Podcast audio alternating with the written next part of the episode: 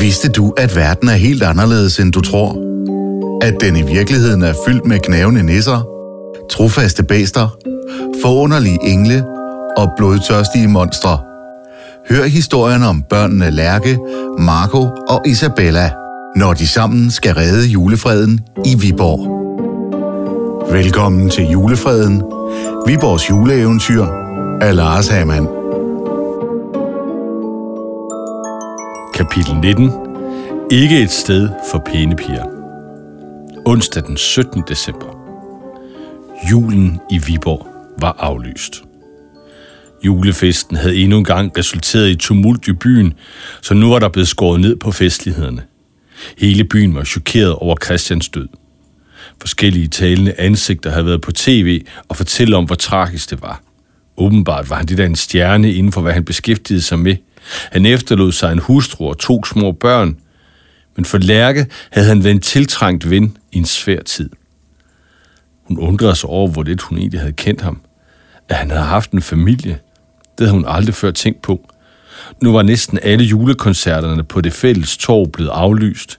Mængden af lys var blevet skåret ned, og hvor de havde fundet hans lig, lå der nu en masse blomster og små sterinlys da Asgårdsritet den første dag havde forudsagt, at nogen skulle dø, havde det ikke været Isabella, men Christian.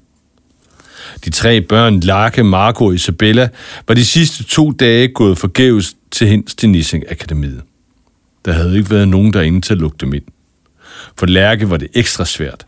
Hele tiden cirkulerede tankerne om den idé, at de måske var hendes skyld, at Christian var død at det havde været hendes plan at samle dem alle til at lokke lulevætten frem, så de kunne finde de rigtige regalier. Planen var lykkedes. Nu havde de tre regalier, men det havde kostet Christian livet. Han havde stolet på hende, han havde kastet sig ind og reddet Isabella, og han havde kæmpet for at vinde dem mere tid. Og nu var han død. Og julefesterne inde i byen var aflyst på grund af dødsfaldet så det virkede på Lærke, som om at julens fjender alligevel havde vundet og ikke tabt, og hans død på den, på den måde havde været forgæves. Lange, lige rækker, så langt som øjet rakte. Alle sammen stod de og ventede på, at det skulle blive juleaften. Lærkes far havde om morgenen meddelt, at de skulle ud og købe juletræ ved den gamle gård, ligesom de plejede. Lidt juletraditioner kan man jo godt holde fast i, havde han sagt med et skævt smil og blinket til Lærke lærer Jakob var med, men Lærke prøvede ikke at lade sig mærke med det. Hun indså godt, at hendes far gjorde sig umage for at lave lidt julestemning i huset. Dagen efter skulle der være stor julefest på skolen, om fredagen afslutningsgudstjeneste, og så skulle de afsted til Thailand om søndagen for at fejre jul under andre himmelstrøg, som faren lidt kægt sagde det. Det hele virkede forgæves nu. De tre børn havde en klar idé om, hvor det fjerde regale måtte være. Inde i domkirken. Lærke havde også en god idé om, hvornår det sidste monster ville angribe. Det ville ske om en uge, når det var juleaften og for alvor gøre en ende på julen og julefreden. Men Lærke gad overhovedet ikke gå op i det. Julen var alligevel aflyst for hendes vedkommende. Alle festerne inde i midtbyen var aflyst, og hun skulle til Thailand med dumme Lea. Lærke gik trist for sig selv. Det havde været nogle hårde dage, Lettelsen over, at Isabella var reddet, var blevet erstattet med sorg over, at Christian var død. Hver gang hun lagde sig til at sove, kunne hun se julevitten, der huggede ud efter den høje leder af Nisseakademiet, og hvordan han helt umærkeligt var faldet om på brostenene. Der havde ikke været tid til at løbe tilbage til ham. Hun ville gerne have nået at sige farvel til ham og takke ham for alt det, han havde gjort for dem. Tænk at dø, uden at have nogen at holde i hånden. Ensom og alene – de måtte have fat i regalet. Sorgen blev overdøvet af vrede, når hun tænkte på, hvordan at bæsternes dronning Cornelia havde forrådt dem. Hun havde lukket julevinden frem. Det måtte være hende, der havde fået julemonstrene til at angribe i første omgang. Lærke gik for sig selv. Hun hørte en puslen i grøntræerne ved siden af. Derinde så hun en træstub, der var omkring en meter høj. Det var helt klart ikke stuben på et græntræ. Det kunne næsten ligne et lille væsen med et ansigt. Pludselig begyndte stuben at bevæge sig. Den var levende. Det var en skovnisse. Skynd dig, nissevisker. Den gamle vil se dig, sagde en nissepige og forsvandt ind imellem træerne. Lærke fulgte efter. Der er ikke længere et paradis, sagde nissepigen. Menneskets verden har spredt sig overalt. Træerne er fældet. Den gamle verden er væk. Den kvindelige nisse skænkede Lærke en kop af noget varmt og velduftende. Det smagte lidt sødt, stærkt og duftede ved underligt krydret. Lærke havde fulgt hende ind igennem juletræsplantagen hen til en gammel gravhøj, der stod ensom og forladt. Lærke havde lagt mærke til de mange gravhøje, der stod spredte på markerne, men aldrig tænkt på dem som nisseboliger. Nissepigen havde rørt ved en sten, hvor Lærke på nissesprog kunne læse, at der stod, bliv væk. Højen havde åbnet sig, og sammen var de kravlet ind i hulen. Krigen ligger ikke i vores natur. Vi er nysgerrige. Vi vil gerne lære mere, sagde den gamle nisse og vinkede den kvindelige nisse, der havde ført lærke til ham ud af rummet. Han sad i en stor rød lænestol med flotte armlæn hugget i træ. På gulvet lå flotte vævede tæpper, og væggene var dekoreret med forskellige slags kukuer, flotte kranse af flettet græn, pyntet med kogler og bær, der hang også tegninger i trærammer. Alt sammen oplyst af ilden fra ildstedet i midten af hulen. Visse moderne ting kunne de åbenbart godt lide under jorden, tænkte Lærke, der i hvert fald ikke havde forestillet sig, at en skovnissebolig så sådan ud. Først rejste vores artsfælder med træerne ind til husene og til søs på skibe og sørgede for, at der blev holdt orden. Hjalp de mennesker, som respekterede os, straffede dem, som ikke passede på os. Imens blev resten af os boende ude i skovene og så til, mens nisserne inde i byen blev stadig vigtigere i deres egne øjne. Den gamle nisse var krumbøjet, lavstammet. Hans ansigt havde dybe rynker, og ud af hans ører og næse voksede der store hår, der var kraftige som nålene på et juletræ. Men bynisserne skabte freden med bæsserterne og englene, svarede Lærke. Hvorfor lave fred med dem, som ødelægger alt? Hvad er der kommet ud af det? Menneskene har bredt sig til hele verden. Englene har trukket sig fra verden. Tro ikke, at vi ikke har hørt om det. Og bæsterne, de er blevet fordrevet fra jordens overflade og ned under den. Nu er de blevet til de underjordiske. Måske var det en fejl at indgå den fred, når vi kunne have afsluttet det dengang og have stanset menneskene. Skovnissen rejste sig. Lærke, der fik bange anelser, trak sig tilbage. Det her tegnede ikke godt. Måske var hun gået i en fælde. Mennesker, jeg er jeres mistænksomhed. Jeg har nødet dig noget at drikke, og du har drukket af mine kopper. Ifølge gæstebudets elgamle love er du nu under min husholdningsbeskyttelse. Du har intet at frygte, sagde han, mens han gik rundt i hulen. Men jeg advarer dig, menneskebarn. Jeg ville ikke stole på bynisserne, hvis jeg var dig. De sidder derinde med deres fine titler og tror, de ved alt. Embedsnisser, sagde den gamle nisse med et vredt eftertryk. De burde tjene verden, de burde tjene naturen og os, der bebor den. I stedet bestemmer de, lægger planer for alle, de, for alle. De søger opmærksomheden. En rigtig nisse, der ved naturens, skovens og ja, menneskes verden det bedste, er forsigtig, passer på og taler altid sandt. Taler dine nissevenner altid sandt? Lærke overvejede hans, bro, hans spørgsmål. De nisser, han havde mød, hun havde mødt, havde ikke talt særlig godt om menneskene. Hvad skal jeg gøre? spurgte Lærke. Hvad gjorde de første mennesker, da de mødte nisserne, før de fik svig i deres hjerter? Tænk over det, og spørg dig selv, om du vil gøre det samme, svarede den gamle nisse. Øh, de talte sammen, svarede Lærke lidt næsvist. Hvorfor opfandt I mennesker julen sammen med nisserne og englene, spurgte nissen. Det var næsten som at komme i en helt ny skole, tænkte Lærke for sig selv. For at holde frygten på afstand. For at minde os om, at nu er vi halvvejs igennem mørket, og fra nu af bliver det lysere, svarede hun tvivlende. Så hvor kommer de julemonstre, du frygter fra?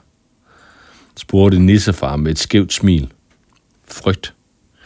Pludselig gik det op for Lærke. Julemonstrene kom ikke af sig selv. Der var nogen, der havde skabt dem, fremkaldt dem, der var en, som tilkaldte væsenerne fra de fire skyggesider. Siger du, at det er nisserne, der har skabt monstrene? Hun tænkte på den biske Octavian. Han havde talt dårligt om mennesker. Han, han havde snakket om, at der ville komme en bedre orden. Han havde beordret Valentin til at følge dem. Måske var det for at overvåge dem. Hvem ved, hvad der skabte mørket? En fortælling siger, at da Gud lavede menneskene, blev den fremmeste af englene så jaloux over vor herres opmærksomhed på de nye skabninger, at han gjorde oprør mod sin egen herre og blev stedt til helvede, forklarede den gamle nisse. Hvem? Historien lød bekendt for Lærke. Lucifer, svarede den gamle nissefar dystert. Det betyder lys, og nu er han mørkets hersker. Han blev jaloux over noget så simpelt som mennesker. Så hvem har skabt ham? Er det hans egen vrede og jalousi, eller er det Guds skyld, fordi han skabte mennesket, sårede Lucifer og derefter straffede ham for hans oprør? Lærke blev helt rundtosset af de mange spørgsmål og savnede Isabella og Marco. Sammen plejede de at finde ud af de mange indviklede ting, som der blev forklaret. Det tumlede i hendes hoved. Mm, forklar det lige igen, gispede Lærke. Blev mørkets monstre skabt af andre, som konsekvenser af deres handlinger, eller valgte de det selv? Var monstrene til at starte med lysende og håbefulde i deres hjerter, indtil de blev forurenet, eller valgte de selv mørket ved for eksempel som Lucifer at gøre oprør mod den store orden, knikkede den gamle nisse. Hvorfor forråder bæsterne den orden, de selv har skabt, spurgte Lærke, og tænkte på Cornelia. Lærke kunne næsten ikke tale. Hvem siger, de forråder den? Måske føler de sig forrådte og gør det eneste, de kan for at overleve. For at sikre sig med udstillelse. Måske søger de hjælp hos de aller sidste allierede, de har, svarede nissen. Til sin redsel opdagede Lærke, at hun ikke kunne bevæge sig. Hverken hendes arme eller ben. Hun kunne ikke længere sige noget. Kra var den eneste lyd, der kunne komme ud af hendes mund. En blanding mellem en bøvs, bøvs og en psykos brølen. Hun så over på den lækre drik, hun havde fået, og til at begynde med, forgiftet. Hun var blevet lokket i en fælde, akkurat som hun oprindeligt havde frygtet. Velkommen hos de underjordiske, dumme nisse, nisseviskende menneskebarn. Nu får du at se, om du nogensinde slipper ud herfra. Bæsdronningen bliver lykkelig over at høre, at vi har fanget den lille tøs, der brød ind i hendes hule. Vi får helt sikkert en belønning, knækkede den gamle skovnisse. Det bankede på døren ind til nissehuset. Den gamle nisse og nissepigen så forskrækket på hinanden. Den gamle nisse brugte hånden til at gænde nissepigen hen for at åbne døren, ligesom han tidligere havde gennet hende ud af rummet. Hun åbnede forsigtigt døren, og ind trådte Valentin, høj og slank, stærk og ung. Helt anderledes levedygtig end de gamle nisser i skoven. Aldrig havde Lærke været så glad for at se ham, ham som altid fulgte hende. Stop så, din gamle træstup. Din tanker hører til i oldtiden. Som om, at Cornelia vil indgå en ligeværdig pagt med de underjordiske. Hun vil knuse dig, når hun først har fået, hvad hun vil have. Du er intet andet end et værktøj for hende, vridsede Valentin bredt og gik beslutsomt hen til Lærke. Ud af sin gemmer tog han en lille flaske, som han tømte ud i munden på hende. Det smagte besk og bittert som eddike.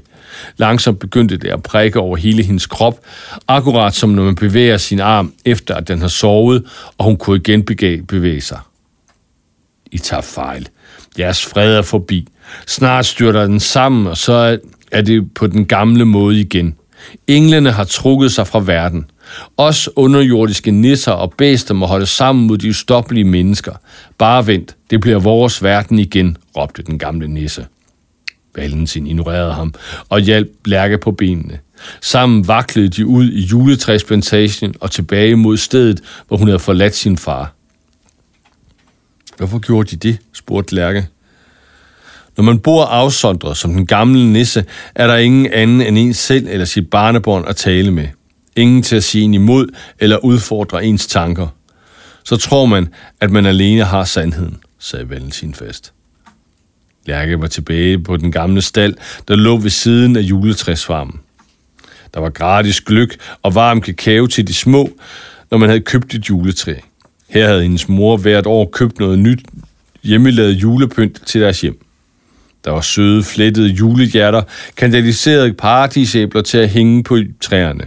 Hjemmelavede sukkerstokke, hjemmebagte kringler, der var bukket smukt og julebukke af halm. Intet af det smagte hende. Intet af det havde hun lyst til. Allerhelst ville hun væk fra det hele. Hendes far og Lea sad sammen med Jakob og spiste æbleskiver og drak gløk.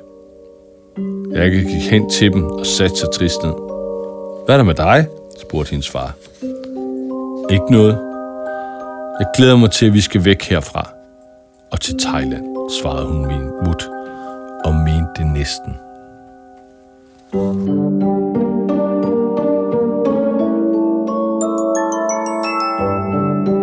Julefreden. Viborgs juleeventyr er skrevet og indlæst af Lars Hamann. Produceret for Via Viborg i 2023 af Irvox Film- og Lydstudie.